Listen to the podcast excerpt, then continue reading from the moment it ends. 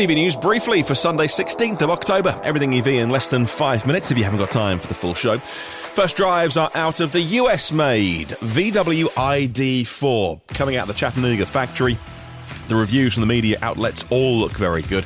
They praise things like the cosmetic upgrades for the US market. Yes, to use the cliche, the cup holders are now bigger for American sized beverages.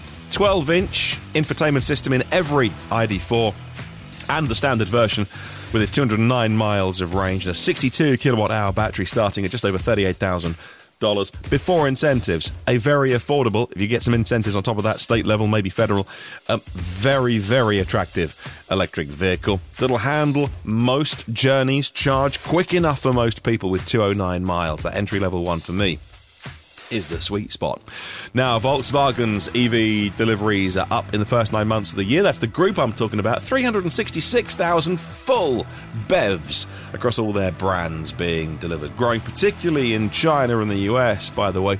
Uh, the biggest brand within that is the actual Volkswagen badge, accounting for 207,000 of those pure EVs in the first nine months of this year. The European Union says they want the playing field leveled. They say that, look, we're giving tax breaks and incentives to things like Tesla. The number one German car last month was the Model Y, and yet the new Inflation Reduction Act in the US is discriminatory. Uh, report, uh, Reuters report saying that both sides are having constructive conversations. I don't know how you resolve that. It's been signed into law by Biden, but maybe something can be done to give EU manufacturers maybe a bit more, and maybe the South Koreans as well, a bit more of that Inflation Reduction Act money off cars. Hyundai, though, are taking matters into their own hands. They were talking about this anyway, but now they're going to start the groundbreaking ceremony of a $5.5 billion EV factory in Bryan County, Georgia. Starts on October 25th. They've got to make the vehicles in the US to actually get access to some of that money.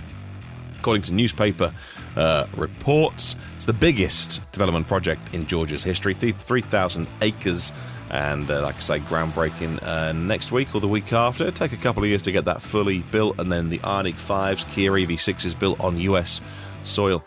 BMW, though, axing the UK production of the electric Mini. They're moving it all to China for economic reasons. Their joint venture with Great Wall Motor in China will make all of the electric Minis from now on, and BMW's famous Oxford production plant will no longer make those electric Minis from 2024. That's a real blow to this country.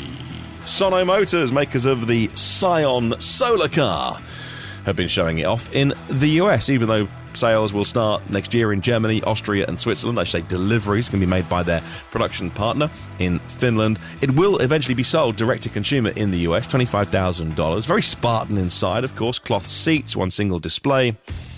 The USP of this car, though, covered in 456 solar cells to charge the car while it's parked outside.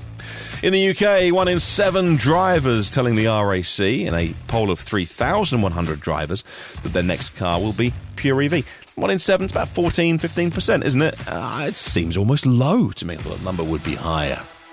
Tesla now shipping their Model 3, Model Y to customers. A week after saying the ultrasonic sensors would go, now they are shipping those vehicles early.